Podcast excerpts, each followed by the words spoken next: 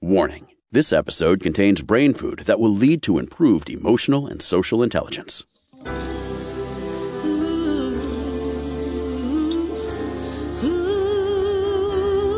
Give us one hour and we'll help you change the way you think about happiness. Harvesting Happiness with Lisa Cypers Kamen is fresh, optimistic, and purpose driven media that promotes well being from the inside out. Each week, Lisa spotlights diverse trendsetters and change agents who are the greatest contemporary thinkers and doers, devoting their lives to creating a better world in which to live. Your host, Lisa Cypers Kamen, is a widely recognized applied positive psychology expert, author, documentary filmmaker, and lecturer specializing in optimal lifestyle management. Let's get to it. Here's Lisa.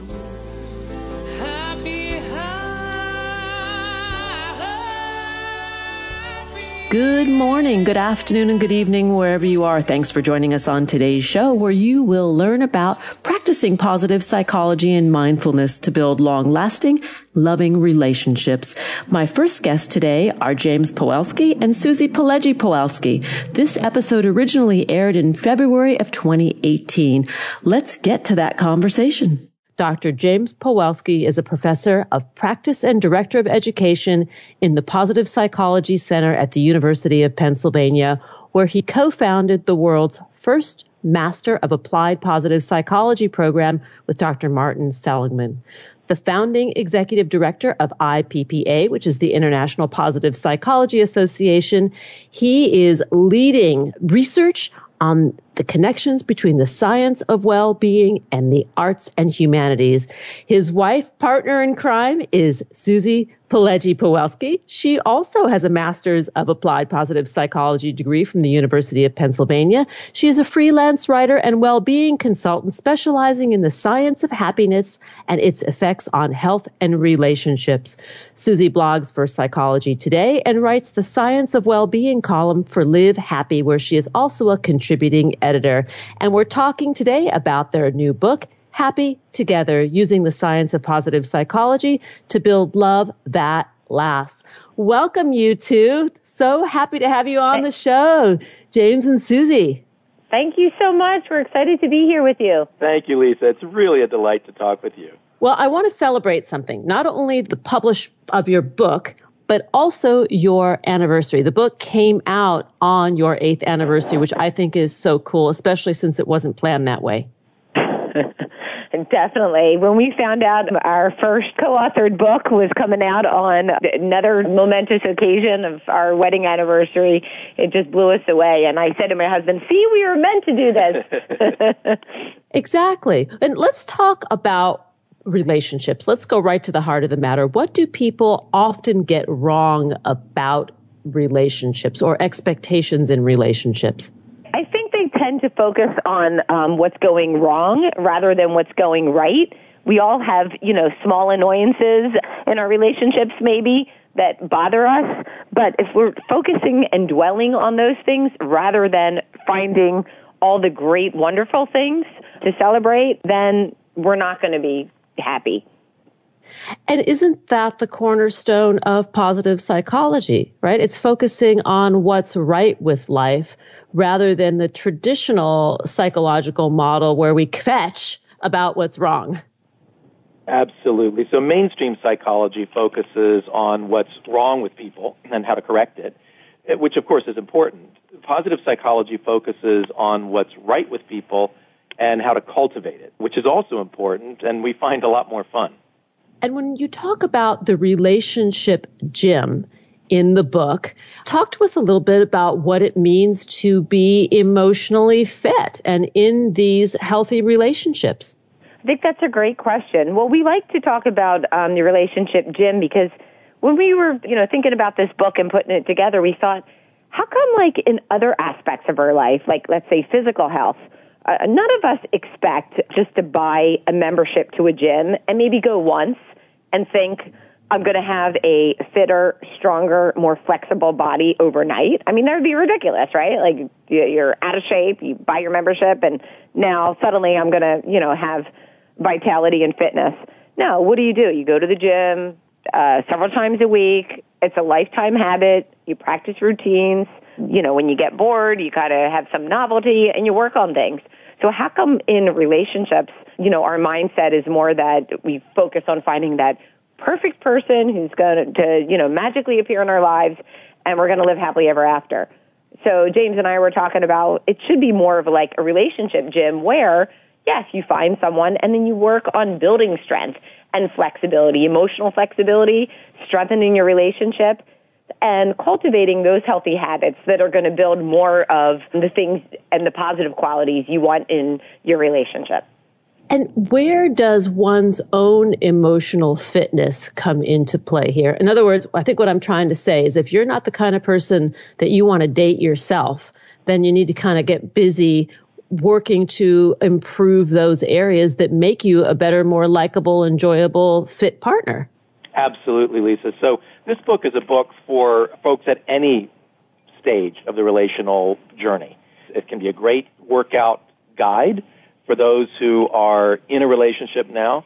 It can also be a great workout guide for those who are not in a relationship now. Just like, again, going to the gym it can be fun to do with someone else. It, it also can be fun to do uh, if you're just trying to get fit, you know, on your own before you uh, connect with others. So, oftentimes people, I mean, I used to think uh, in this way myself that you know I would be rescued by a relationship. And so at some point there would come along this perfect person, probably accompanied by lightning and uh, thunder perhaps, and it would be this perfect soulmate that would kind of absolutely magically transform everything about my life and and I would live happily ever after. And I think that's a very common myth that, you know, we read about in fairy tales and, and, and, and in the media and so forth. And so the idea is, again, that this just happens. Yeah fortunately, I was also subject to other perspectives that I think are much more mature and much more realistic. And that is that relationships involve skills, just like any other human endeavor. And if we sit around passively waiting to be rescued in some way or for the perfect relationship to happen, then it's much less likely for us to take the initiative and to work on ourselves and to develop our own relationship skills, which will be crucial when that time comes when we may may enter into a relationship. So it's these skills uh, of relating to others are important for us to develop across the spectrum, across our life course. And in this book in particular, we're talking about uh, the application of those skills in the context of romantic relationships. But again, you can start doing that before you're in one or after you've been in one that didn't turn out so well. And this might help you learn how to develop skills to have more success next time. So he talked about building skills, and one way to do that, if you want specific things, uh, listeners, um, is finding out what your strengths are. So in positive psychology, researchers looked across cultures, time, and they found that there are 24 strengths that have been valued, and things like creativity, uh, love of learning, leadership, social intelligence, and we all have these strengths in unique configurations, you know, and based on our personalities and contexts, it's what makes us, you know, different from one another. And the wonderful thing is you can find out what your top strengths are. They refer to them as your signature strengths by taking a free test. It's called the VIA survey. And we have a link to that on our website, which is Build Happy Together. So once you take this test and you find out uh, what your top strengths are, then you can start practicing them and doing exercises, having conversations with your partner. And we like to suggest, for instance, um, practicing those strengths by going on a strength date. So if, for example, a top strength this. of yours is like zest, um, and your partner's maybe is love of learning, that's a personal example, uh, you could set up a date where uh, you're going to both use those strengths. So for us, we rented uh, Segways and we did a historical tour of our city. And so at the end of the date, you know, my sense of adventure was satisfied and James's love of learning uh, interest was piqued. This is great. This is a this is a wonderful example. We're going to take a break in a minute and we'll continue the conversation. But before we go, I want to go back to your point about soulmates. Do the two of you believe in soulmates? So yeah, I think we definitely, in our own ways, uh, subject to our own uh, influences, um, believed in soulmates growing up. It doesn't mean that we don't believe in romance anymore now that we've modified those views. And soulmates can mean a lot of different things. And so for some people, it just means a way of connecting deeply, and we're certainly not against deep connections. But I think sometimes the notion of a soulmate can be understood in this kind of a passive uh, way that, you know, I, I, I don't have any control over my life, and it's fated uh, to meet somebody who will then just magically appear in my life and magically transform things. And that we link up to fairy tales, where the happily yeah. ever after just kind of happens automatically, as opposed to real life, where it takes some work and effort. And I also think that, you know, when you use the soulmate example, there may be many in our lives, right? We have different relationships at different points in our lives based on different needs. I think that's that's great, and right. I think you need to focus on you know choice and what is it that you're looking for. So James and I like to say in our book, I know we talk about, we refer to pop culture and we use movies as an example. So we think a better approach than soulmate is you complement me rather than you complete me. You know, we're all aware of the famous line from Jerry Maguire, you complete me. But what about you complement me? So here are my strengths, here are yours. And together we can help each other become better individually and through our collective strengths, we could create something and become something better than our individual parts. And you're right, Lisa, that we want to be careful about trying to limit our relational lives only to our spouse or our significant other. One of the marks of a mature relationship is, is having a wide breadth of friends and connections and so forth. So we want to have a full richness of deep connections across our relational spectrum. And so many of the, so much of the research and so many of the exercises in this book can help with that as ways of complementing our relationship, our, our romantic relationship. Well, we're going to take that break, but right now you are most definitely both making my heart sing. To learn more about Happy Together using the science of positive psychology to build love that lasts, co-authored by Dr. James Pawelski and his lovely bride, Susie Pileggi Pawelski. Please visit buildhappytogether.com. On Twitter, you can connect with both of them at Happy Together BK and on Facebook, Build Happy Together. Hang on just a second. Before we head out to the break, let's chat a little bit about beauty and BHDs. What I mean by that is bad hair days. If you're anything like me, you take pride in your self-care, but don't have a lot of time to muss or fuss about getting salon quality products. What if you could order custom shampoos and conditioners that are formulated just for you and then have them delivered right to your doorstep? That's where today's sponsorship partner, Function of Beauty, steps in to save the day by turning your BHDs into great hair days. I'm super excited to share this product with you. Function of Beauty has a nifty little quiz that helps identify your personal formula based on hair type, hair goals, and other preferences such as color and scent, or go dye free and fragrance free. These products are so personalized they even have your name on the bottle. Function of Beauty is safe, all natural, vegan, and cruelty free. I love the results which have tamed and nourished my fine and wavy tresses. My personal formula is color free and filled with aromatic eucalyptus that makes me feel like I'm having a spa staycation with each use. Function of Beauty never uses sulfates, parabens, or any other harmful ingredients. And here's the best part. Listeners of Harvesting Happiness will receive 20% off their first order. Head on over to functionofbeauty.com slash happiness to take the hair profile quiz and get great hair days ahead. Once again, that's functionofbeauty.com slash happiness to get 20% off your custom formula that's as unique as you are. Now here's the break. We'll be right back, and that is a guarantee. To learn more about cultivating sustainable well being at home and the office, visit harvestinghappiness.com and explore Lisa's experiential on site brain fitness workshops, corporate programming, and speaking engagement services.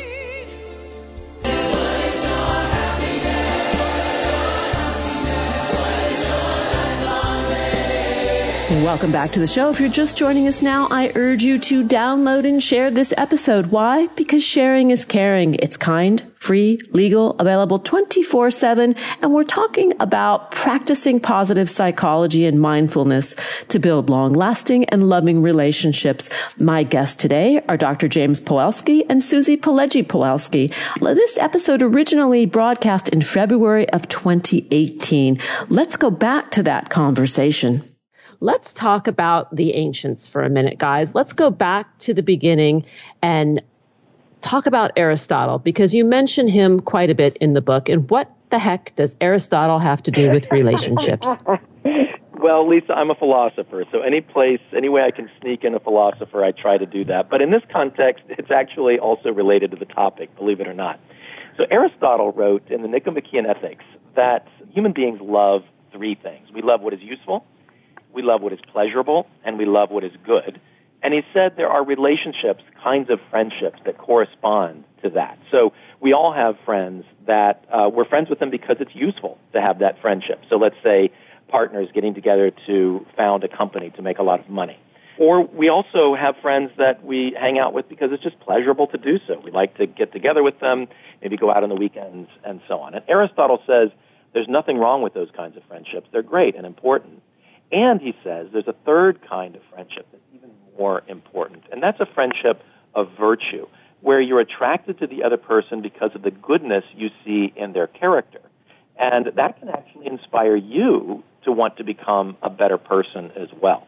So that's the philosophy. And then Susie had a very interesting tweak on this at our on our honeymoon, which we were at exactly eight years ago right now. So eight years ago, lying on the lovely uh, beaches of St. Lucia on our honeymoon, my husband and I were talking about Aristotle because isn't that what everybody does on their honeymoon? Absolutely, I think so. so we were having this conversation, and I said to James, why did Aristotle have to limit this notion just to platonic uh, relationships? What if we took it up a notch and we applied um, his thinking to our relationship, to our marriage? So instead of just being lovers, we became Aristotelian lovers, seeing the goodness in one another and working together to help one another become better individually and better as a team. And what if we made that sort of you know, our goal for our marriage. I love and it. Said, I, I really love, love it. and and with Aristotle, I mean, the, his philosophy really speaks to knowing oneself. I mean, isn't that probably the most famous quote, "Know thyself"? Yes, that was a, a quote actually that was well known at that time. And so the Oracle at Delphi, for example, was written uh, there. Know thyself was an important directive of the Greek world. And Aristotle certainly builds on that and helps us to know ourselves. Oftentimes, the perspective, again, in relationships and, and just in life in general, is we tend to find it easier to know our deficiencies, our problems, and what positive psychology encourages us to do. Although it's important to certainly to know where we need to, you know, shore up our weaknesses, but it's just as important to know ourselves from the perspective of our strengths. What do we do well? What are our passions? And with regard to a relationship, not to lose sight of, you know, at the beginning of a relationship, it's obvious, it's, it's often very easy to know uh, what is good in the other person and what is good in the relationship. And as we move forward in the relationship, it's important to uh, be intentional about observing the good in the other person and continuing to help it grow and continuing to help it grow in our own lives. You know, if we're looking for the perfect relationship, there actually isn't any such thing as a perfect relationship. The word perfect actually comes from two Latin words that mean thoroughly done. So maybe if one rela- if one partner or the other is, is done with a relationship, then, you know, it's perfect in the sense of being over. But as long as both people are involved in the relationship, it gives us an opportunity to grow and learn and practice our strengths. And I think it's interesting because in the beginning of the relationship, you think of the first couple dates and the honeymoon phase, you're very curious about your partner, right? And, and their strengths are coming out and you're focusing on them. But often, a lot of people fall into a rut and unhealthy habits, and you're no longer seeing the differences as strengths, but rather than deficits. And you have to remind yourself um, just because a partner may lead with a different strength, like I mentioned, I have more zest and James might be more analytical thinking. In the beginning, I might have loved that and said, oh, my philosophical husband's helping me slowly think through these problems. How wonderful and bright is he? Years into the relationship, when I'm trying to move fast and make a decision, he's being so persnickety. He's driving me crazy. Why is he purposely, you know, annoying me? So you could see how you could flip on from something that was different um, and a strength into a deficit. And if you continue doing that, and forget to see your relationship through a lens of positivity, you know, that's not the best thing. So we have to remind ourselves of those strengths that we fell in love with in the beginning. When you talk about skills that can be used to maintain the vitality and appreciation of the relationship, in the book you talk about gratitude's role. Share a little bit more about that. Yeah, that's a great point. So gratitude is something that we are increasingly learning about the importance of gratitude. It's also important not just to not just to feel gratitude, but to express gratitude and to express it well. So research indicates that even more important or even more effective than telling our partner how what they have done has benefited us is telling our partner how much we appreciate them for being them. So you talk about the goodness, the character in your partner, and you express your gratitude that way. Just as important, of course, is how we receive gratitude. So that's why we like to talk about this as a gratitude dance. If one partner initiates a gratitude dance by expressing gratitude, but the other person deflects the gratitude, oh, no worries, it was nothing, or hot potatoes it back, oh, and I like you too because you did this and this and this, or discounts, so these are all the reasons why what we, um, you know, why you're why you're thanking me, I, I didn't do such a great job after all. Those are ways that the, the relationship, the, the gratitude dance actually doesn't go so well. So initiating gratitude is important and responding to gratitude well is also important. Just starting by saying thank you. A deep, genuine thank you while looking your partner in the eye can go a long way. And then maybe, Susie, you want to say something about how we can take this even further from the standpoint of savoring. Sure. So accepting it and really paying attention to those moments and letting it, you know, let the thanks permeate um, through your body and maybe taking it a step further by asking questions. What was it about that specifically that resonated with you? How can I do more of that? And then you're engaging in a back and forth conversation and you're increasing the upward spiral of positivity. You're not just strengthening your moment, your relationship in the moment, but you're also building psychological resources like emotional flexibility that research has shown can help bonds over time. I love you use the word savoring because we often think of savoring solely for food, but you're saying that we take it to the relationship, that we savor those good moments when people are appreciating us and being able to receive it and say thanks and wanting to know more, to be curious, inquisitive, and to kind of chew on it for a little bit, you know? Mm hmm. Exactly. That's right. So most of us experience a lot of very positive experiences over the course of the day, the week, the month, the year.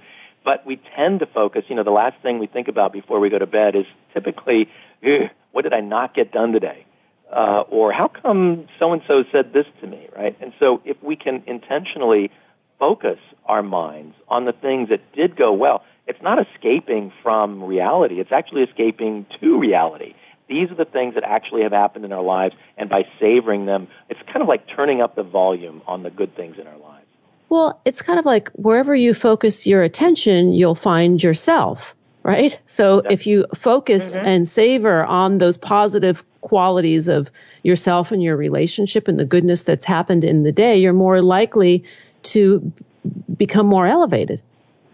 That's exactly right. And the more you use moments of gratitude or other kinds of connections, as Susie mentioned, to engage in conversation with your significant other, the more you're likely to learn about what makes them tick, about what they appreciate, what works for them. And so it can also be an, an upward spiral. Because the more you marinate in that, the more you learn about it, the more expert you become in not just appreciating what has happened in the past, but in preparing and augmenting what is happening in the present and the future. It's like compounded interest. It, That's right. it helps Yeah. you in the moment and it builds a stronger future. Happiness squared. Exactly. Exactly. How about the golden rule? Is that really all you need to be happy together? Uh, we don't really believe in the golden rule. Uh, Go ahead. My Well, so- philosopher husband, of course, wants to jump in here. we think the golden rule is helpful, and so we certainly teach it to our seven-year-old son. Uh, and but it also has its limitations. It's useful to, as an approximation, to think, okay, well, what do other people like? I don't like it when people take my toys, so I shouldn't take other people's toys. But the problem can be that we can get to the point of assuming that what I'm like on the inside is exactly what Susie's like on the inside. Yeah. Therefore, I don't need to be curious and ask her what she really wants and so forth. But in, if instead of doing that, we actually look and, and have those conversations to understand each other better, we're not making some of the false assumptions that can happen with the golden rule. Because if we did unto others as we want uh, done to ourselves, we'd be sleeping with classical music every night. But my husband likes it very quiet, and I, I like having music, and we'd be sleeping with the windows open. Well, that's what I like. Don't you like that? No, I like it quiet and dark and warm. Um, but so we we've introduced uh, another rule in our book that we feel um, is probably more connected to building a happier bond long term. Yeah, so we all know the platinum rule, do unto others as they would be done unto, which also is helpful, and except our seven year old would like to play video games all day um, and eat cookies all day. So that doesn't always work. So we believe in the Aristotelian rule, which just in brief is try to help each other become the best version of themselves that they can. And so we can use insights from the golden rule and the platinum rule, but this takes it to another level uh, of challenge and we think of effectiveness. That's really beautiful because it also brings in the service element that if we're helping the person that we love become the, the best version or better version of themselves, we're, we're working to uplift another person. And that in turn makes ourselves feel happier. That's exactly right. Exactly. Here comes that break. We'll be right back. And that is a guarantee. Did you know that happiness is actually good for your health? Happy people live longer, are more productive and make better partners, parents, and professionals. Connect with us on Facebook at Harvesting Happiness and follow Lisa on Twitter at Lisa Kamen for a daily dose of inspiration.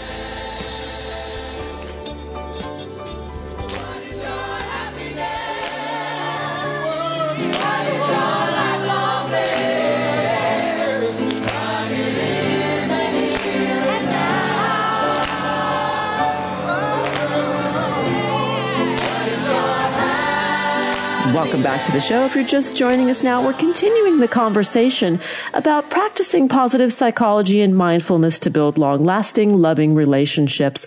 My next guest is Dr. Cheryl Fraser, and this episode originally aired in October of 2016. Let's join that conversation. My next guest is Dr. Cheryl Fraser. She is a Fulbright Fellowship award winning psychologist and sex therapist who combines academic credibility, humor, and straight talk to provide expertise for all manner of modern media. As a columnist for Mindful and Best Health magazine, she explores love, sex, relationships, meditation, and the human experience. Dr. Fraser has created the Become Passion Home Study Series and the Awakened Lover Weekend Intensive Boot Camp for couples.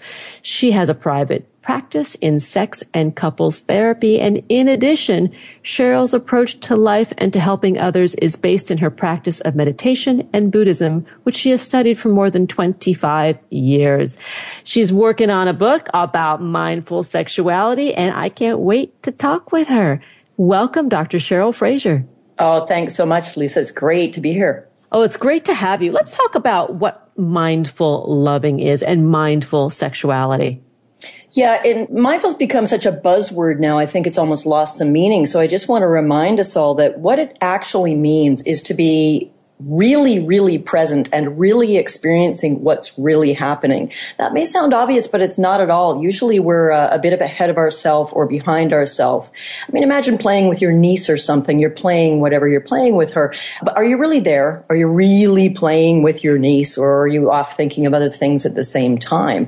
Now, in our love relationships and our sexuality, are we really there? Are we really experiencing this kiss? Maybe the way we did when we were 15 or 16, you know, making out for three hours where we weren't going to go below the chin for whatever good reasons that was. And all of our attention and all of our sensuality and all of our pleasure was deeply focused and concentrated on our lips and our tongues and that person. That's a little hint of how we used to maybe be mindfully sensual and how many, many of us have, have, have forgotten that and we kind of go through the motions in our love life, our romantic life, and in our sexuality life. You, you make a very good point in that for many of us who have been in relationships for many years, long periods of time, and we go through the day to day and we are all challenged with stresses and the trials and tribulations of raising children, of, of earning a living, of keeping a home, of uh, being connected to our families, we easily can tend to lose that mindful approach to our love and our love making. Yes, and it's a matter of can we actually slow down and show up? And the beautiful thing there is, if I'm incredibly present in, in a friendship conversation, and certainly in a conversation or, or touching or engaging in sensuality with a lover, it is very fresh, it's very new, and it's very, very intense. So we can, uh, with applying mindfulness and approach to really being present and calming our mind down and brightening our senses up, we can uh, experience whatever's happening much more deeply with our five senses, you know, much more alight. So in essence, I often share with people that it's a bit like being able to fall in love over and over and over again with the same person. And and how do we do that? What are some strategies that we can put into play that help us view our partners and our lovers as um, from that new, fresh perspective or or lens on a more regular basis? Well, some of them may sound a bit funny, but I challenge people to try them out anyway. Um, one thing is to ask really big open-ended questions. Go out for dinner or tea or whatever and ask each other big questions like, you know, if you won $3 million today, what would you really, really want to do with it? Or if you had a year to live and you knew you were going to live entirely healthy until 364 days from now, what would be your top priorities? Or even if you were going to come back in time as a historical figure and live your life, what would you do? Now, those may sound a little bit silly, but what they do is they actually let you learn something new about your partner. And you may have been sleeping next to that person for 26 years. And and uh, you don't know them very much at all. No, I was just I was just going to add what this is a great idea. Keep going. Yeah, yeah. Um, and this other one is really silly, but a whole heck of a lot of fun. And I like to ask people when I teach seminars or whatever, you know, how many people in here have ever had a dog? And, you know, a lot of hands go up. And how many people have ever known a dog? And all the hands go up. And I say, okay, imagine this. Uh, you're sitting down, you know, reading a magazine or whatever, and your sweetheart comes home at the end of the day and you hear their keys in the door and they come in the door. How do you greet them? And people kind of, you know, think about that. Well, you know, part two, you're a dog and you hear your owner's keys in the door, right? My tail is wagging right now. Absolute hysteria. You know, Lisa's home. Oh my lord, my world has lit up. Everything is perfect. um, and I, I, actually get people to stand up, and it is my favorite part of giving a talk anywhere. Is I get everybody to stand up, and I play the song "Who Let the Dogs Out," and they all have to act like a dog whose owner has just walked in the room, and everybody's laughing and goofy. And, and the guy that won the prize actually took his shoe off, put it in his mouth, and ran around the room. So he got he got an extra prize for enthusiasm. well done, fella.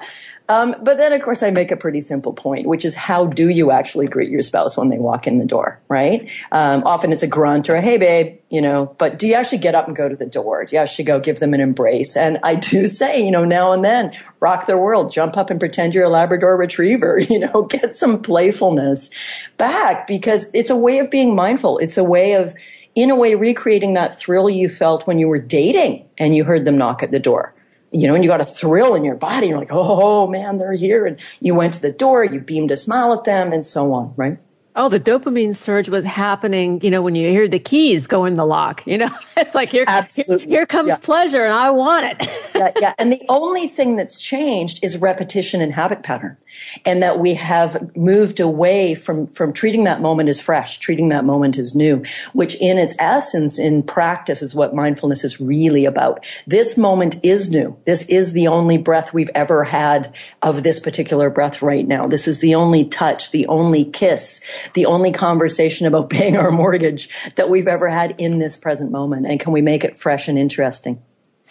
This is very powerful, very um, simple in theory and a little bit more challenging for many to practice. And, and that's because it's, it's, it's new. It's a little bit uncomfortable to say, but, but, but, but, but, but I, I've got real world problems. There are things going on out there.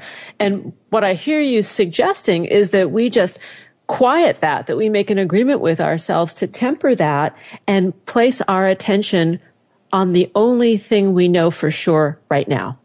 That's a really lovely way to say it, actually, that idea of making an agreement with yourself. I appreciate you wording it that way. Uh, that leads to something that helps me help couples deal with the number one sexuality complaint in relationship after a while, which is one person's in the mood and the other one isn't.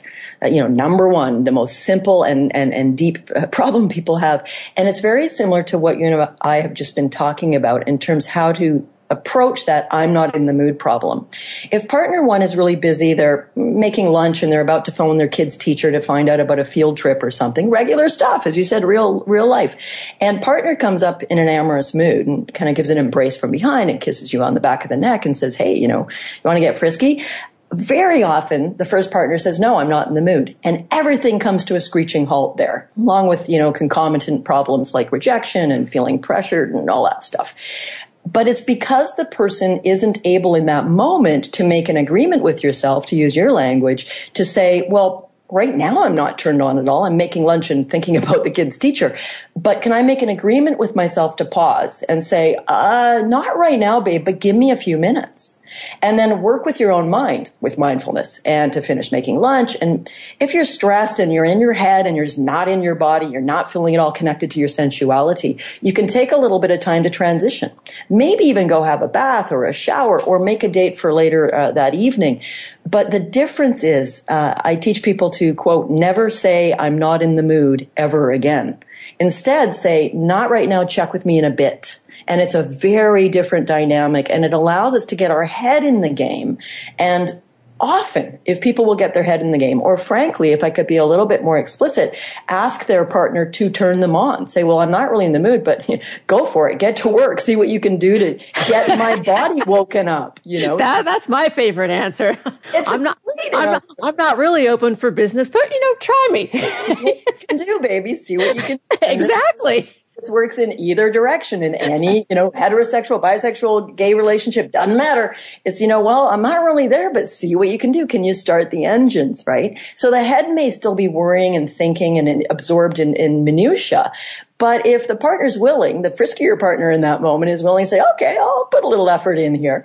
Often the body will relax, start to become aroused. The mind can calm down and get in the game. And this is a huge, huge problem that can be resolved with a little bit of dedication and a willingness to take this different approach you know, and talk about, you know, these long-term relationships that many of us have and how um, interests may not be parallel at all times. I think you hit on something really important about that, that art of seduction. Yes, very much so. And again, what does it take to uh, invest in the art of seduction? We do it naturally when we're dating. It takes mindfulness. It takes paying attention, thinking about when I can see you this week, what I'm going to do to impress you, what I'm going to wear, you know, all that stuff we did when we did. We know how to do this is the point. We know how to do we this. know how to do it. It's embedded. We're going to need to take a break. And when we come back, I want to talk more about love, sexuality, the art of seduction, mindful loving. To learn more about Dr. Cheryl Fraser, please visit her website, www.drcherylfraser.com. On Facebook, that page is Dr. Cheryl Fraser with a hyphen between each word. And on Twitter, the handle is at Dr. Cheryl Fraser. Here comes the pause. We'll be right back, and that is a promise. Who says money can't buy happiness? Whether you are a skeptic or seeker, check out Lisa's new book. Are we happy yet? Eight Keys to Unlocking a Joyful Life, a boot camp manual for greater emotional fitness, is available at Barnes & Noble, Amazon, IndieBound, and HarvestingHappiness.com. Here's a truth bomb. Emotions are contagious, and happiness is a universally desired state. But we tend to forget that we all have the freedom to be happy or the liberty to be miserable each day, regardless of external circumstances. Explore the journey of human happiness, how to find it and keep it, with Lisa's documentary film, H Factor. Where is your heart? Visit harvestinghappiness.com to learn more.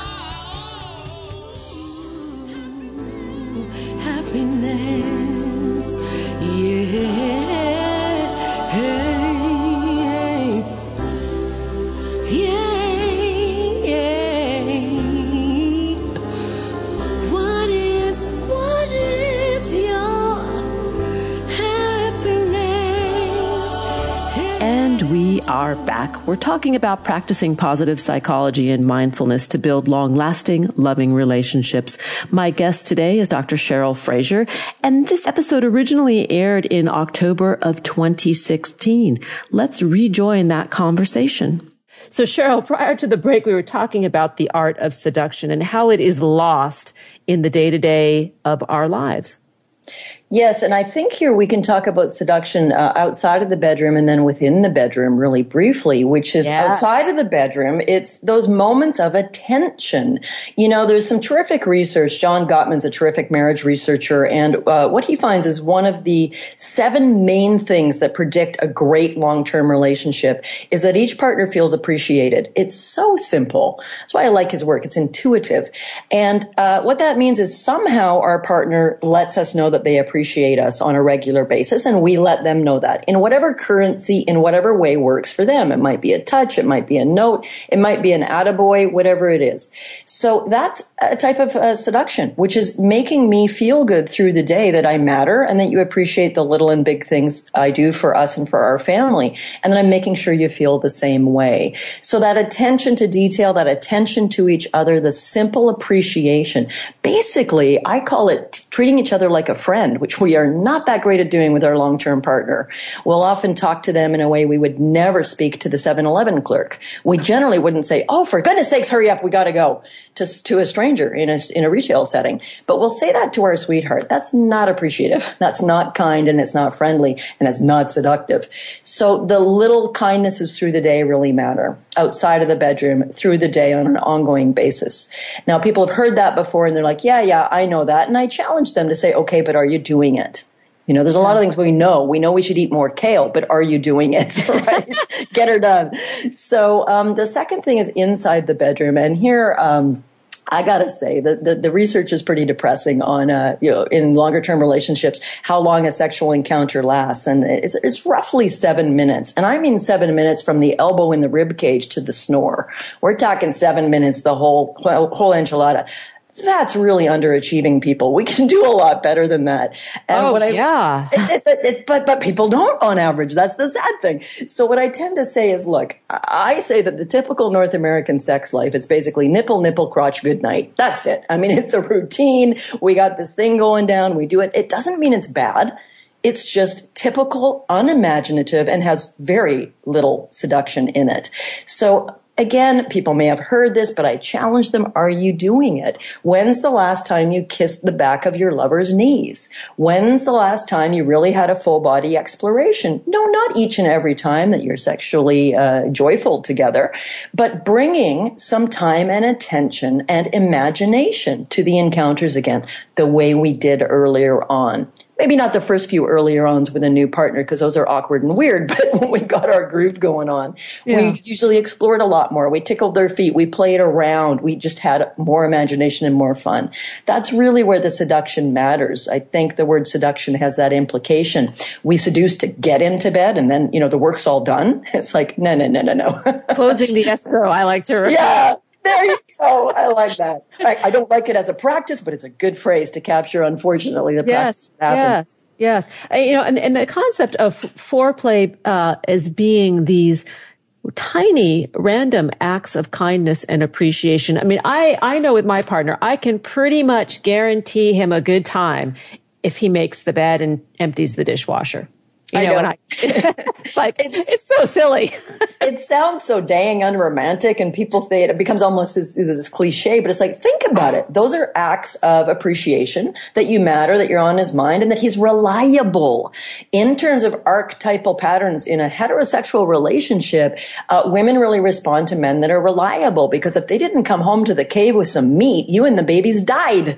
So the modern day equivalent of that can be unloading the dishwasher. Like I can count on my That, that makes them kind of sexy to me. Yeah, exactly. And let's talk about how what we're talking about translates to other uh, other forms of partnership, whether it's a it's a heterosexual or a homosexual relationship. I don't think it matters much, but you may correct me on this. The human heart is the human heart. Yeah, I don't think it matters practically at all. The only place it may play out a tiny bit is our kind of caveman genetics around certain archetypal needs in a female psyche and a, and a male psyche. Those would play out in a female-female or male-male relationship in a, just a slightly modified way for those two people. So it, it, the heart wants what the heart wants and all of this applies the same way. It's more that the, the partner in any partnership who's maybe more directive, more uh, ambitious, etc will need certain things in a deep subconscious level from their partner differently than the partner who's more nurturing, more home based. It Doesn't matter what uh, genitalia goes along with that patterning. Yeah, exactly. Like it, the, the hardware actually is not where the sexuality is stemming from. No, not at all. It's much more the heart, the mind, the, you know, all of it, the whole, the whole thing. And I don't mean in some over romanticized way. I mean, literally, we've got our physical urge, what I call sexual arousal. We've got our mental, psychological urges and needs, what I call sexual desire. And then we've got our emotional stuff. So you've got head, heart, and groin. And this plays out in different ways for each of us. And in a longer term pairing, the trick is to try to keep all of those pretty alive and, and buzzing. So we don't just get a sweet romantic friendship connection with our lover and a very dull and infrequent sexual life, but that we find a way to enliven that part as well and not have the emotional, psychological sweetness deaden it, which is uh, another very common issue that couples deal with in a longer term mating that they become just friends without benefits. Yeah, or occasional kind of boring vanilla benefits that are pleasant but not high on the priority and that one or both people are not highly driven to enhance. And I like to help people see that they can recapture that and recreate it using presence, using showing up. And, you know, frankly, if I could be so bold, getting off your butt and doing something about it, you know, uh, effort in uh, results out like everything else in our life we prioritize and that matters to us. I love what you just said. Efforts in, results out. Love it. yeah, yeah. It comes easily in the beginning, but that's thanks to a lot of biochemistry and other stuff. And then we got to do a little bit of efforting to make it worthwhile. But we do that in everything else that matters too. Well, when you look at anything that we want to achieve in life, it requires some level of practice or training in order to reach mastery. And th- being in a relationship and being in a successful um, sexual relationship is the same. Yeah, very much so. I like to teach that with the concept of treating your relationship like a hobby.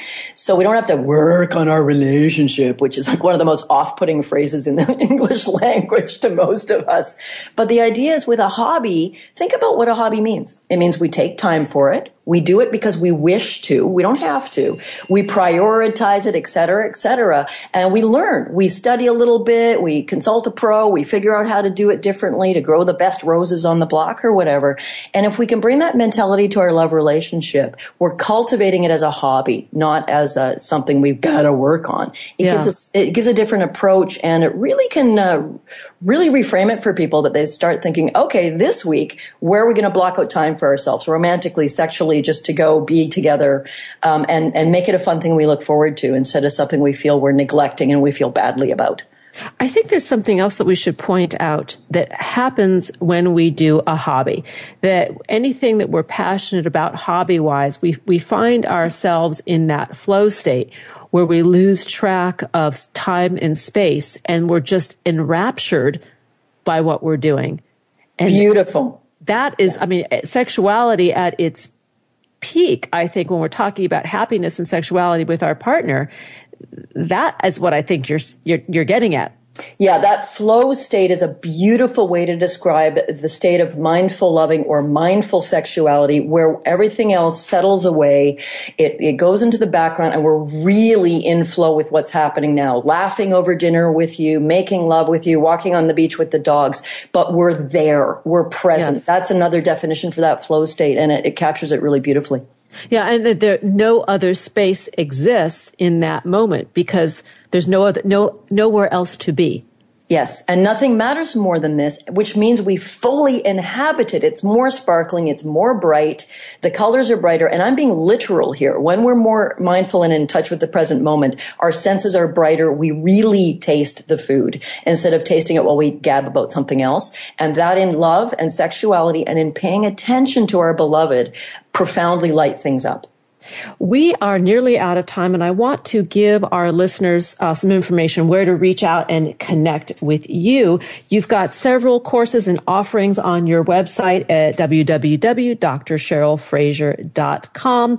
Um, and there's a cute little thing on Cheryl's website where you can get love bites, and that's B Y T E S, and, and get uh, updates from her and words of wisdom from her. Um, your programs, you've got The Awakened Lover, Become Passion, you've got the Love School that is something that is, is happening about now or will be happening.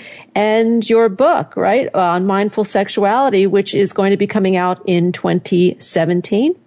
Yes, that's the plan, and uh, lots of great stuff debuting in 2017, including an online program that'll be Love School that couples can do from home, uh, live with me, and uh, and really bring this work into their relationship and their lives because that's what matters is that we actually apply it. I mean, blah blah blah. We're giving some great ideas here, but I want people to apply them and really discover for themselves how to fall in love over and over with the same person. Wonderful. Once again, the website is www.drcherylfraser.com. On Facebook, Dr. Cheryl Fraser with a hyphen between the words. And on Twitter, that handle is at Dr. Cheryl Fraser. Thank you for being with us, Cheryl. Thanks for joining us on Harvesting Happiness. This is Lisa Cypers Kamen and my amazing guests today, Dr. James Pawelski, Suzie Pileggi Pawelski, and Dr. Cheryl Fraser wishing you kind thoughts, kinder words, and the kindest of actions. Until next time, remember, happiness is an inside job. Happiness is your inside job. Go out and rock your day. Keep harvesting your own happiness anytime and anywhere from the comfort of wherever you are. Subscribe, listen, and share hundreds of downloadable episodes via our free app or from our libraries at toginet.com, iTunes, Google Play, and other fine podcast platforms. To learn more about Lisa's global consulting services, please visit harvestinghappiness.com. Spread more joy by liking us on Facebook at Harvesting Happiness and following Lisa on Twitter at Lisa Kamen. Harvesting Happiness is produced in collaboration with TogiNet Radio, KBUU Radio Malibu.net, and is available on PRX, the Public Radio Exchange.